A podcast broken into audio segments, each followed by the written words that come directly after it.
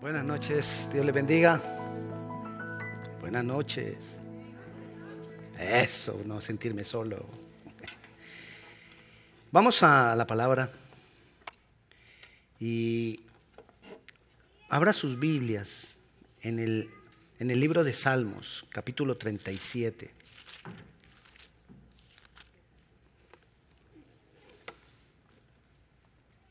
Vamos a estar ahí solamente en ese capítulo.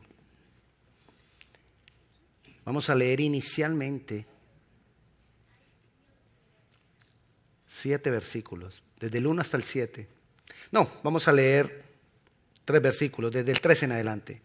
Confía en Jehová y haz el bien y habitarás en la tierra. Y, apacentarás y te apacentarás de la verdad. Deléntate a sí mismo en Jehová y Él te concederá las peticiones de tu corazón. Encomienda a Jehová tu camino y confía en Él y Él hará. Exhibirá tu justicia como la luz y tu derecho como el mediodía. Guarda silencio ante Jehová y espera en Él. Padre Celestial, háblanos a través de tu palabra, Señor. Venimos con un corazón y con un espíritu enseñable para que tú nos hables, Señor. Amén. Consejos que desatan promesas, de eso vamos a hablar. Bueno, la Biblia está llena de promesas, la palabra de Dios toda está llena de promesas para nuestras vidas. Consejos para que agrademos a Dios, para que hagamos su voluntad, dirección de Dios en cuanto a nuestras funciones, en cuanto a nuestros roles de padres, de esposos, de hijos, en cuanto a nuestras relaciones. Consejos, consejos y más consejos hay en la Biblia. Así que al hablar de la Biblia ya estamos hablando de consejos. Pero hoy quiero hablarte específicamente en este salmo, en el, Salmo 37, quiero hablarte específicamente de algunos consejos en la Biblia que hablan que desata sobre nosotros las promesas de Dios. Viene sobre nosotros el cumplimiento de las promesas que Dios ha hecho para nosotros. De pronto usted dirá, ¿cómo así entonces Dios preparó cosas para cuando nosotros hacemos ciertas, tenemos ciertas acciones, entonces Él preparó esas cosas para nosotros? Quizás todas, todas las promesas quizás no son así. Pero vemos que hay algunas, muchas de las promesas quizás, que están ahí dispuestas para nosotros, para que nosotros las disfrutemos, pero nosotros para poderlas disfrutar tenemos que ir por el camino en que ellas están, que es el camino del Señor, que es el camino que Dios ha establecido para nosotros. Entonces, cuando yo me meto por ese camino, voy a poder disfrutar de las promesas. Son promesas que Él ha puesto en el camino del bien para que disfrutemos los que caminamos por Él. Entonces vamos a hablar de algunos de esos consejos. Entonces comencemos con el primero, capítulo 37, versículo 3. Confía en Jehová. Paremos ahí. Confía ¿Sabes qué oímos nosotros? Confía en Dios. Es más, yo cuando estaba escribiendo puse ahí, confía en Dios. Pero después me puse a pensar, Dios. La Biblia no, no dice confía en Dios. Dice confía en Jehová. Yo les iba a poner una trampita y se me olvidó. Yo les iba a decir, dice la Biblia, confía en Dios. Amén. ¿Y qué cree que usted hubiera dicho? Amén. Y yo le hubiera dicho, así no dice la Biblia. La Biblia dice, confía en Jehová. Porque nosotros tenemos que identificar a nuestro Dios. Ese Dios en el que hemos creído. Sí, la Biblia también nombra mucho a Dios, sí. Pero hay momentos en que ese, en que ese Dios debe ser específico. Y debemos declarar su nombre. Jehová. Jehová Dios, Jehová de los ejércitos. Ok, entonces dice, confía en Jehová. Yo necesito estar revisando mi vida. ¿En quién tengo yo, en quién o en qué tengo yo depositada mi confianza? Mucha gente tiene depositada su confianza en el dinero, Porque es el medio por el cual nosotros adquirimos las cosas. Mucha gente tiene depositada su confianza en el trabajo, porque es el medio por el cual nosotros adquirimos el dinero.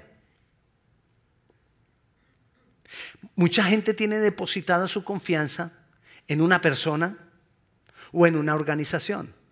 En una organización porque la organización es el medio por el cual que tenemos trabajo y el trabajo es el medio por el cual tenemos dinero. Para poder nosotros obtener las cosas que queremos.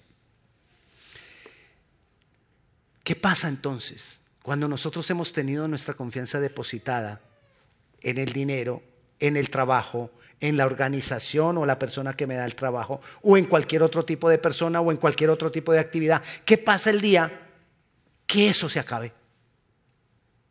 ¿Qué pasa el día que no haya trabajo? ¿Cómo quedo? Destruido. Estoy perdido.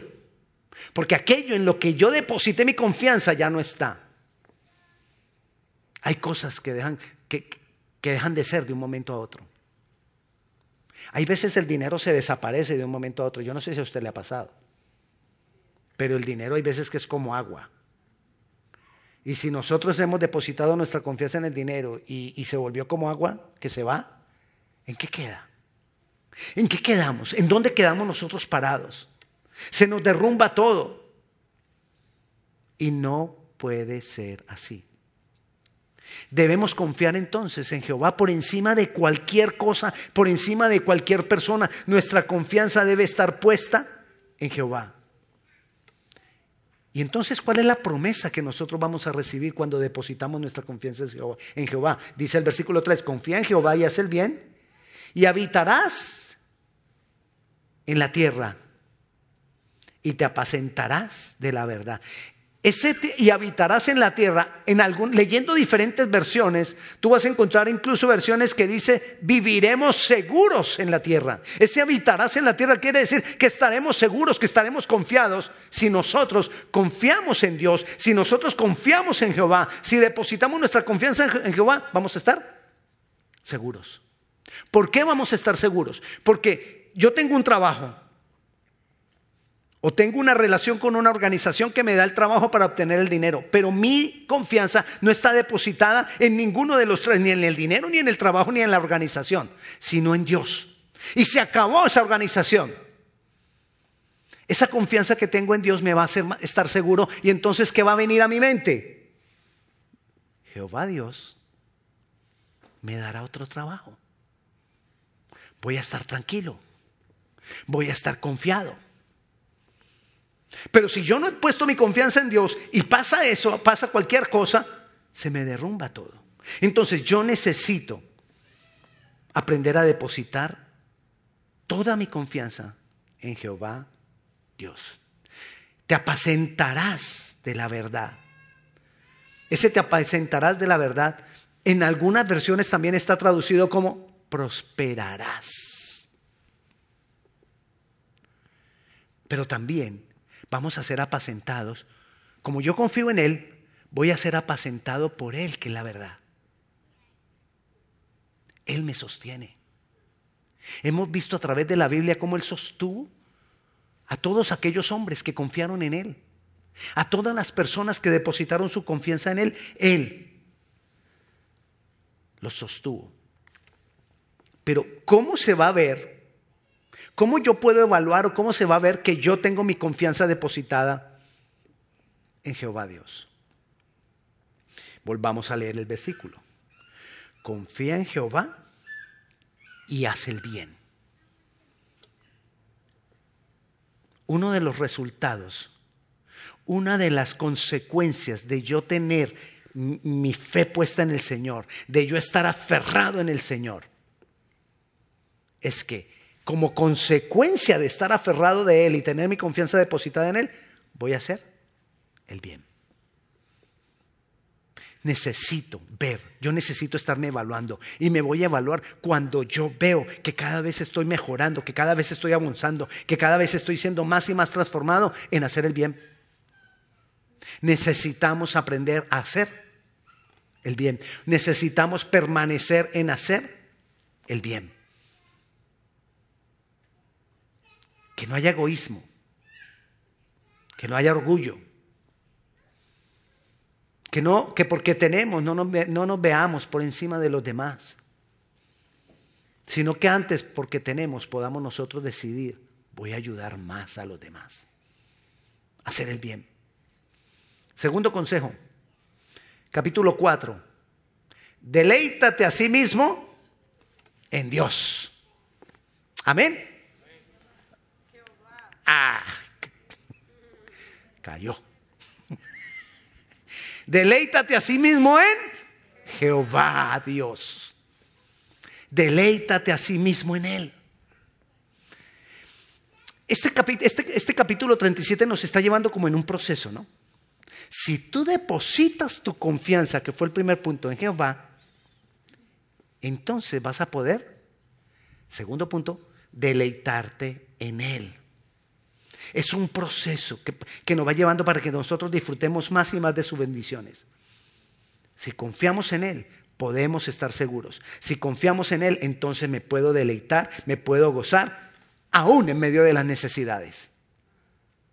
Se acabó aquello que me sustentaba. Yo sigo tranquilo, porque estoy confiado en Él. Y Él está por encima de todas las cosas. Él está por encima de todo trabajo. Y Él nos va a sustentar. Con su diestra de justicia, con su mano poderosa. Él nos va a sustentar. Dará otro trabajo. Ahí no dice, deleítate en Dios cuando todas las cosas estén bien. No. Ahí dice, deleítate en Jehová. Ah, deleítate a sí mismo en Jehová. ¿Y qué pasará? Y Él te concederá las peticiones de tu corazón. A veces nosotros oramos, ayunamos, pedimos, pero no nos, deleitamos en Él. Y si yo no me deleito en Él, quiere decir que mi confianza, porque el punto 2 viene después del punto 1, el versículo 4 viene después del versículo 3. Usted no puede llegar al cuarto piso si no ha pasado por el 3. ¿Verdad? Entonces, usted primero tiene que llegar a confiar en Dios para luego deleitarte en Él y entonces Él concederá las peticiones de tu corazón. La Biblia es una sola. Todo el libro es uno solo. Escrito por muchos, pero es uno solo. Porque uno solo lo inspiró, el Espíritu Santo.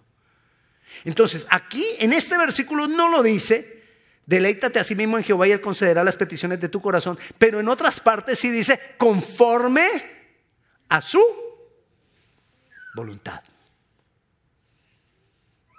Para que no nos confundamos. Porque no quiere decir eso que si yo confío en Dios, entonces ya tengo la canastica para echarle todo lo que yo quiera. Las peticiones de mi corazón, todo lo que se me antoje me voy a frustrar porque habrá cosas que no, porque no son conforme a la voluntad de Dios. ¿Lo tiene? Entonces, ¿qué tiene que ser? Deleítate en Jehová y Él concederá las peticiones de tu voluntad. Le, vuelvo y le repito, no dice que te deleites cuando todo está bien. O no dice que te deleites porque todo saldrá bien. Hay veces necesitamos que alguien me diga que todo va a salir bien y entonces ya estoy contento. No. Mi confianza debe estar puesta en Jehová. No que Él va a cambiar las cosas, que Él me va a mí sostener. Que Él me va a dar la fortaleza para seguir enfrentando cualquier cosa. Porque a veces buscamos a Dios Buscamos a Jehová solamente para que me esté cambiando las cosas en el camino. Tengo este problema. Dios, por favor, arréglame este problema. Sigo avanzando. Tengo este, Dios, este otro problema. Y tengo, y Dios, este otro problema. Usted se imagina, mi mamá tenía 10 hijos. ¿Cómo sería ella sola pidiendo, si, si buscara a Dios solamente para que le ayudara? ¿Mantendría ahí? Solamente pidiendo por el número uno. Por el número dos, yo era el nueve. Ya que hay que llegar allá. No estoy diciendo que no pida por sus hijos. entiéndame. Estoy diciendo que nuestra relación no puede, con Dios no puede estar basada en lo que le pedimos, sino en quién Él es. Nuestra relación con Dios no puede estar basada para que Él me esté cambiando y me esté arreglando las cosas. Porque Él no es servidor nuestro, nosotros somos servidores de Él. Si podemos pedir, claro que sí. Él dice por, por, muchas partes de su palabra que pidamos y Él nos dará. Yo, no, estoy, no, no quiero dañar tu fe. Lo que quiero es que enderecemos algunas cosas para que nuestra relación con Dios cada vez sea mejor. Porque se basa en una, porque se basa en una relación por quien Él es. Dios. Él es Dios y nosotros sus siervos. No es al contrario. Nosotros somos sus siervos. Entonces aprendamos a deleitarnos en Él. Cuando nosotros le vamos conociendo más, más fácilmente me deleito en Él. Porque yo ya sé, cuando le conozco más a Él, yo ya sé que así la situación no cambie, yo puedo venir a Él y estar con Él contento y estar con Él feliz y la situación sigue igual. Y entonces la gente dirá, ¿y no estás preocupado? Sí, sí, yo estoy esperando que eso cambie, pero yo estoy con Dios. Puedo estar en paz, puedo tener gozo. En medio de la dificultad, en medio de la necesidad, puedo tener gozo. Porque lo tengo a Él. Pero si yo estoy, yo, te he hablado mucho de esto. Si yo estoy con mis ojos puestos en que la necesidad cambie, que la necesidad cambie, que la necesidad cambie, que la necesidad cambie, que la necesidad cambie, y la necesidad no cambia, me voy debilitando cada vez más, me voy debilitando cada vez más, y la necesidad no cambia. Pero si yo vengo a Él, me aferro de Él y confío en Él, que Él va a cambiar eso pero mi relación con Él no está basada porque Él cambie eso. Mi relación con Él está basada en quien Él es. Y me deleito en Él y me gozo en Él. Y hasta me olvido de eso. Ahí es cuando Él se hace cargo. Y vamos a entender de qué manera se hace cargo Él. Miremos la tercera. El capítulo, el versículo 5. Encomienda a Jehová tu camino y confía en Él y Él hará. Encomienda a Jehová tu camino. ¿De verdad nosotros encomendamos a Jehová nuestro camino? Santiago dice que no hagamos planes, que me voy a ir para esta ciudad, que me voy a ir para allá, que me voy a ir por acá, sin antes no decir si Dios quiere. Lo dice Santiago en el pan para el desayuno en esta semana que terminamos Santiago. Si usted está oyendo, si usted está viendo el pan para el desayuno, hablamos de eso.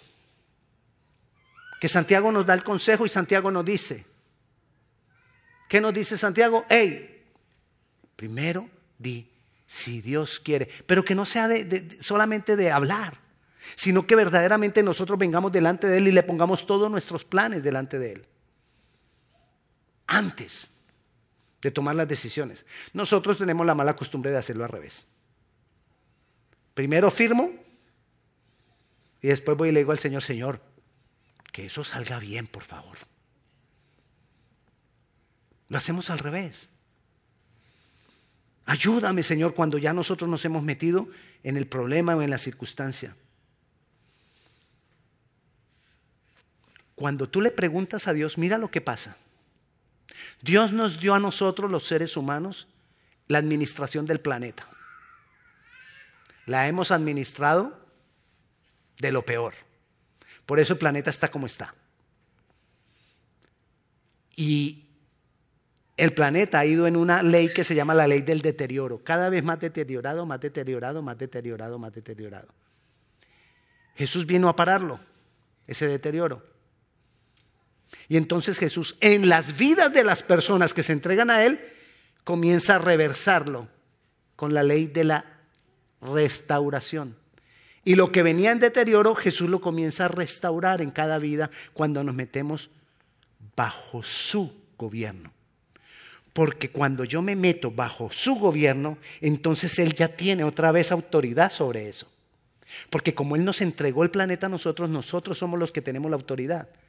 Pero nosotros se la dimos al diablo. Desde Adán se la hemos dado al diablo porque todos hemos pecado. Entonces el diablo, por eso Jesús lo llama el príncipe de este mundo. Porque él maneja las cosas de este mundo. ¿Qué tengo que hacer yo con mis planes, con mi vida y con todo lo mío? Vengo y lo pongo bajo el gobierno de Jesús. Entonces ya Jesús puede obrar sobre eso. Porque nosotros le devolvemos a Él el señorío y el gobierno de nuestras vidas y de nuestros planes. Entonces, ¿qué tenemos que hacer nosotros? Tenemos que llevar y encomendar. Encomendar es poner bajo el señorío y el gobierno de Jesús, de Dios, nuestros planes, nuestra vida, nuestras decisiones. Entonces Santiago dice que deberíamos decir si Dios quiere. En Centroamérica dicen, primero Dios. Es lo mismo. Si Dios quiere, primero Dios que no se vuelva una palabra de cajón, sino que verdaderamente cuando nosotros estamos diciendo primero Dios o estamos diciendo si Dios quiere, es porque lo estamos poniendo bajo el gobierno del Señor. Y como está bajo su gobierno, entonces Él hará. Es lo que dice el versículo. Entonces Él hará. Entonces, ¿qué pasa yo? ¿Qué pasa yo? No, ¿qué pasa conmigo? Estoy aquí con la dificultad, con el problema, con la situación difícil. Vengo, confío en Él, me deleito en Él, pongo esa situación bajo su gobierno y aquí me puedo quedar tranquilo con Él porque entonces Él hará. Ah, entonces no tengo que ayunar. Sí, ayune. Porque es que el ayuno nos ayuda a poder llegar aquí a abrazarlo y agarrarme de Él. Porque cuando yo ayuno, yo estoy diciéndole, Señor, yo no voy a depender de nada. Ni siquiera de alimento para este cuerpecito, sino que voy a estar completamente dependiendo de ti. Entonces el ayuno ayuda para esta parte. Y entonces Él hará. Pero viene otro problema. Y como, es, como les dije que era un proceso en que nos está llevando el versículo 3, 4, 5, miremos a ver el siguiente. Versículo 7 guarda silencio ante Jehová. ¿Y qué? Y espera en él. Versículo 7. Versículo 7. Guarda silencio ante Jehová y espera en él. Entonces, ¿qué es lo que nos está diciendo? Que esperemos en él. Ahí hay otro problema, que es que nosotros tenemos que entender los tiempos de Dios. El pastor dijo que si yo me venía y me, confiaba en el Señor, me deleitaba en Él y ponía las cosas bajo su gobierno, entonces Dios haría. Hermano, ya llevo dos días en que he hecho eso y nada que la situación cambia. Hermano, espere más, espere en Dios. Al otro día a primera hora viene a ver si las cosas cambiaron. Y las cosas no han cambiado. Y entonces vuelve y dice, una de dos, o el pastor me mintió, o el Señor no me quiere. Y a veces tomamos las dos. Tomamos el punto E, todas las anteriores el pastor me mintió y Dios no me quiere. Y nos sentimos mal. Si yo estoy viniendo a revisar si las cosas cambiaron porque yo hice esto, porque hice lo otro, yo no he depositado mi confianza en Él. Todavía estoy pegado de aquí. Todavía estoy pegado de la necesidad. Vine aquí porque es que me dijeron que viniendo acá eso cambiaba. Pero bueno, estamos aquí buscando al Señor, agarrados de Él, deleitándonos en Él, poniendo todo bajo su gobierno, pero yo tengo que aprender a esperar en Él. Mis tiempos no son los tiempos de Dios. Los tiempos de Dios no se, no se miden con días, semanas, años y meses. Días, días, semanas, meses y años. No se mide de esa manera. Los tiempos de Dios son los tiempos de Dios y hay que esperar a que Él obre. Esperar en Él. No nos impacientemos porque las cosas no salen de acuerdo con nuestro plano, con nuestro deseo. A veces me impaciento porque las cosas no salen como yo quiero. A veces me impaciento porque yo espero que sea en, determinado momento. Porque el banco ya dio un tiempo y yo necesito que sea antes de que el banco, de que el banco se acabe el tiempo que dio el banco. El tiempo del Dios no es el tiempo del banco. El tiempo de Dios no es el tiempo del diagnóstico. El tiempo de Dios no es el tiempo que ha puesto el arrendatario. Pero a pesar de eso, nosotros tenemos que aprender a, esperar en Él. ¿Y cómo nos damos cuenta si estamos esperando en Dios? Continúa el versículo 8. Deja la ira y desecha el enojo. Porque es que muchas veces nos enojamos. Hay gente que se enoja con Dios y pelea con Dios. Pero hay otras personas que no, la agarran con Dios. Pero están de un genio que por todo pelean. Porque las cosas no están saliendo como ellos esperan. Por todo pelean. Porque el plan no es como lo que ellos quieren. No les salió el plan como lo que ellos querían.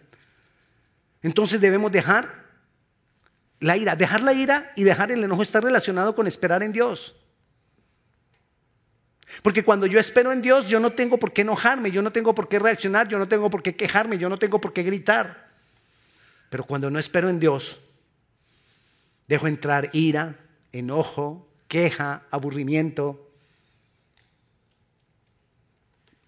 Y uno de los, de los mayores índices que muestran el, aburrimiento es los hombros, que los hombros se nos caen.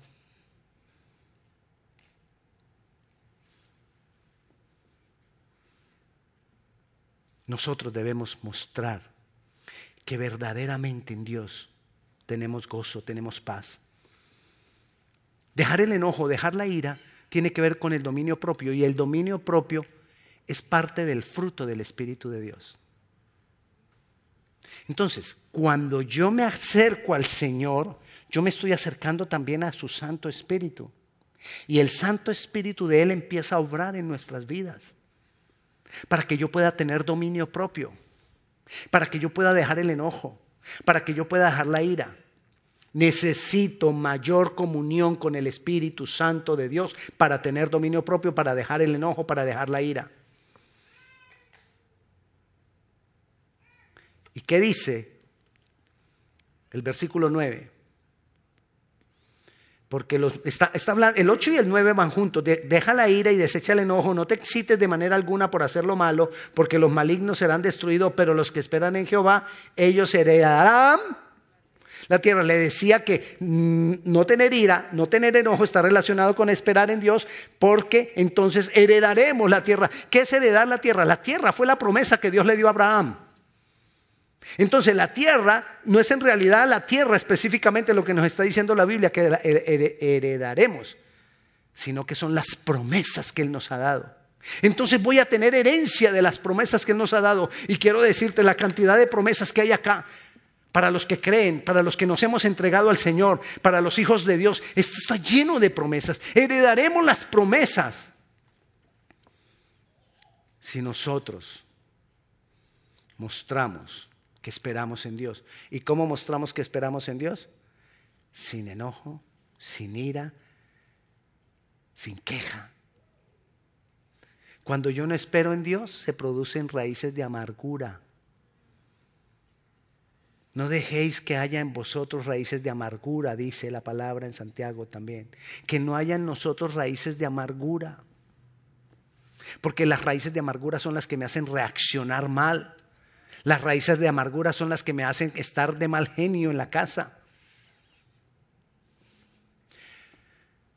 Hay personas que en la calle son lindos, pero en la casa, téngale miedo.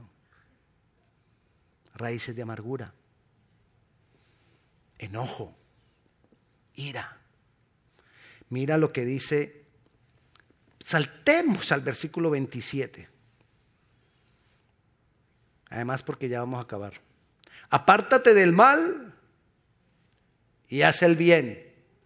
¿Y qué va a pasar? Vivirás para siempre. Deja de hacerle daño a los demás. Pastor, yo no le hago daño a nadie. ¿De qué manera podemos hacerle daño a los demás? Cuando lo matamos, entonces lo primero que decimos es, ah, yes, yo no he matado a nadie. Ok. Cuando lo golpeamos, yes, yo no he golpeado a nadie. Cuando lo insultamos, ay, a veces.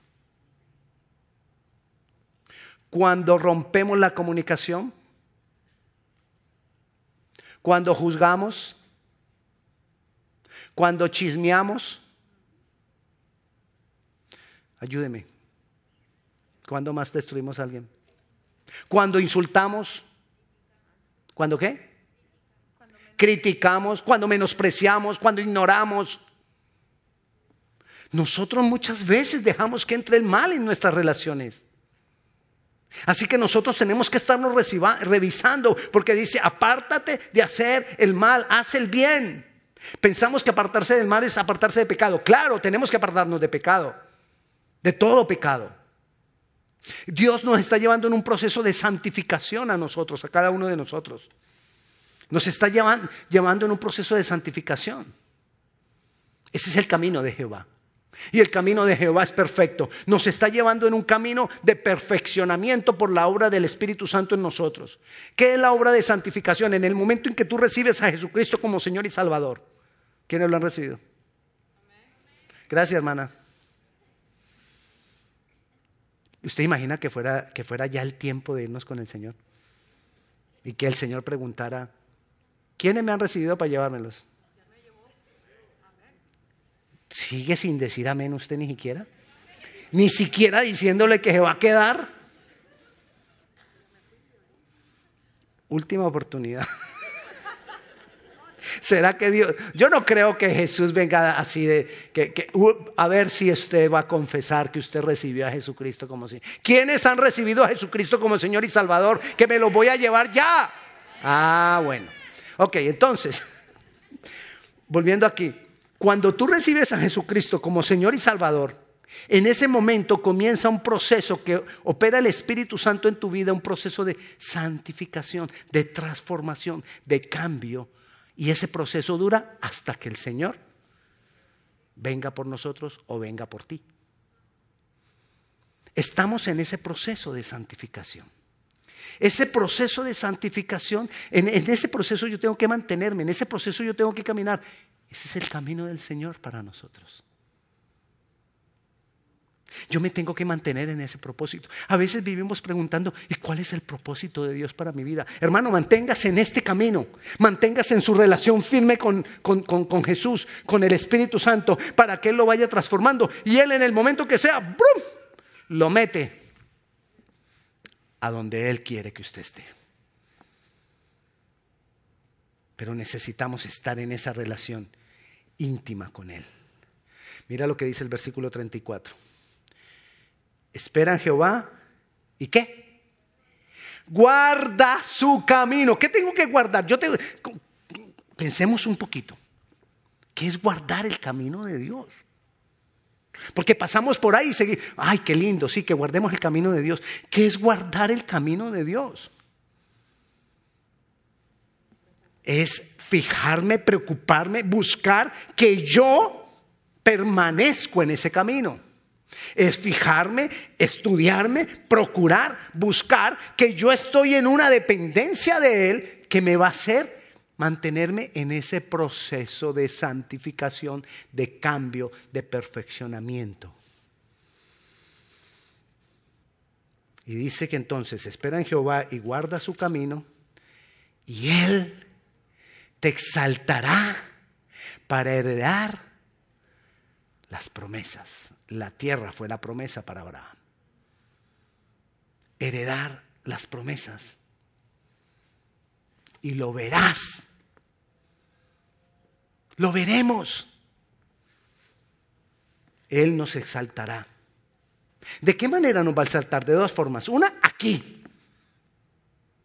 Porque vamos a recoger de lo que hemos sembrado.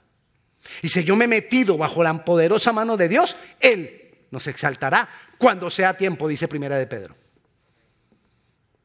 A su tiempo, no al mío, a su tiempo. Pero la segunda forma en que Él nos va a exaltar es cuando lleguemos allá a su presencia. Cuando allá se llame a lista. ¿Mm? ¿Recuerda la canción? Bueno, los que la han cantado. Cuando allá se llame a lista y estemos en su presencia, entonces ahí Él nos va a exaltar por el proceso en el cual vivimos, que fue el camino del Señor, porque lo guardamos. ¿Tienes necesidades? Confía en Él. Deleítate en Él. Pon todas las cosas tuyas bajo su gobierno y Él hará. Y si no tienes necesidades, confía en Él para que no pierdas todos los beneficios que tienes. Confía en Él, deleítate en Él y deposita bajo su gobierno todos tus planes, toda tu vida, todas tus decisiones. Y Él hará. Cuando nosotros seguimos los consejos de Dios, vamos a disfrutar de sus promesas. No dejemos de leer la palabra. Leamos la palabra todos los días. Todos los días. Yo le ayudo un poquito con el pan para el desayuno. Todos los días, más o menos 8 de la mañana, ocho y media. Facebook, YouTube, le llegará el pan para el desayuno. Y de lo que Dios te ha hablado esta noche, vamos a hablarle nosotros ahora a Él. Y vamos a decirle, Señor, yo tomo la decisión. Yo decido meterme ahí, bajo tu cubierta. Yo decido estar ahí contigo. Pongámonos de pie, vamos a orar. Padre Celestial, te damos gloria, te damos honra. Te exaltamos, Dios poderoso, Dios bueno, Dios de misericordia y de verdad. Te necesitamos, Señor. Necesitamos más de ti, oh Dios. Padre Santo, yo decido hoy confiar más en ti, Señor. Hoy decido depositar mi confianza en ti, Jesús. Decido depositar mi confianza en ti para salvación, para vida eterna, porque tú eres Dios, porque tú pagaste en mi lugar, porque tú resucitaste. Pero decido confiar en ti, Señor, para toda mi vida, para todas las cosas que tengo que hacer, para todas las cosas que pasan a mi alrededor. Hoy decido confiar más en ti, Señor. Decido deleitarme en ti, en tu presencia, Señor. No estar mirando la necesidad que tengo, el temor que me dan, las cosas que van a pasar. Hoy decido poner mis ojos en ti, Jesús, autor y consumador de la fe. Hoy decido, Señor, poner todas las cosas mías bajo tu gobierno, bajo tu autoridad. Que no solo sean las palabras que uso de cajón, si Dios quiere, sino que sea una verdad. Hoy decido esperar en ti, Señor, esperar en tus tiempos, no en los míos. Hoy decido esperar en ti, en tu presencia. Señor, yo te doy gracias por tu bondad y por tu misericordia, Señor. Padre Celestial, yo bendigo la vida de cada uno de mis hermanos en este lugar hoy. Para que esto que hemos clamado, que te hemos dicho en esta noche, que hemos aprendido, podamos vivirlo, Señor. Yo clamo para que tu palabra quede sellada en nuestros corazones, en nuestras mentes, y podamos vivir conforme a ella. En el nombre de Jesús. Amén y amén. Y la paz de Dios sea con cada uno de ustedes. Si usted tiene alguna petición de oración, aquí ahora apenas terminemos ya, van a haber unas personas aquí que van a orar por usted. Si usted tiene una petición de oración, puede venir acá. Si usted no quiere venir aquí adelante, pero quiere dejar su petición de oración escrita, allá en la mesita de atrás puede dejar su petición de oración escrita. Dios le bendiga.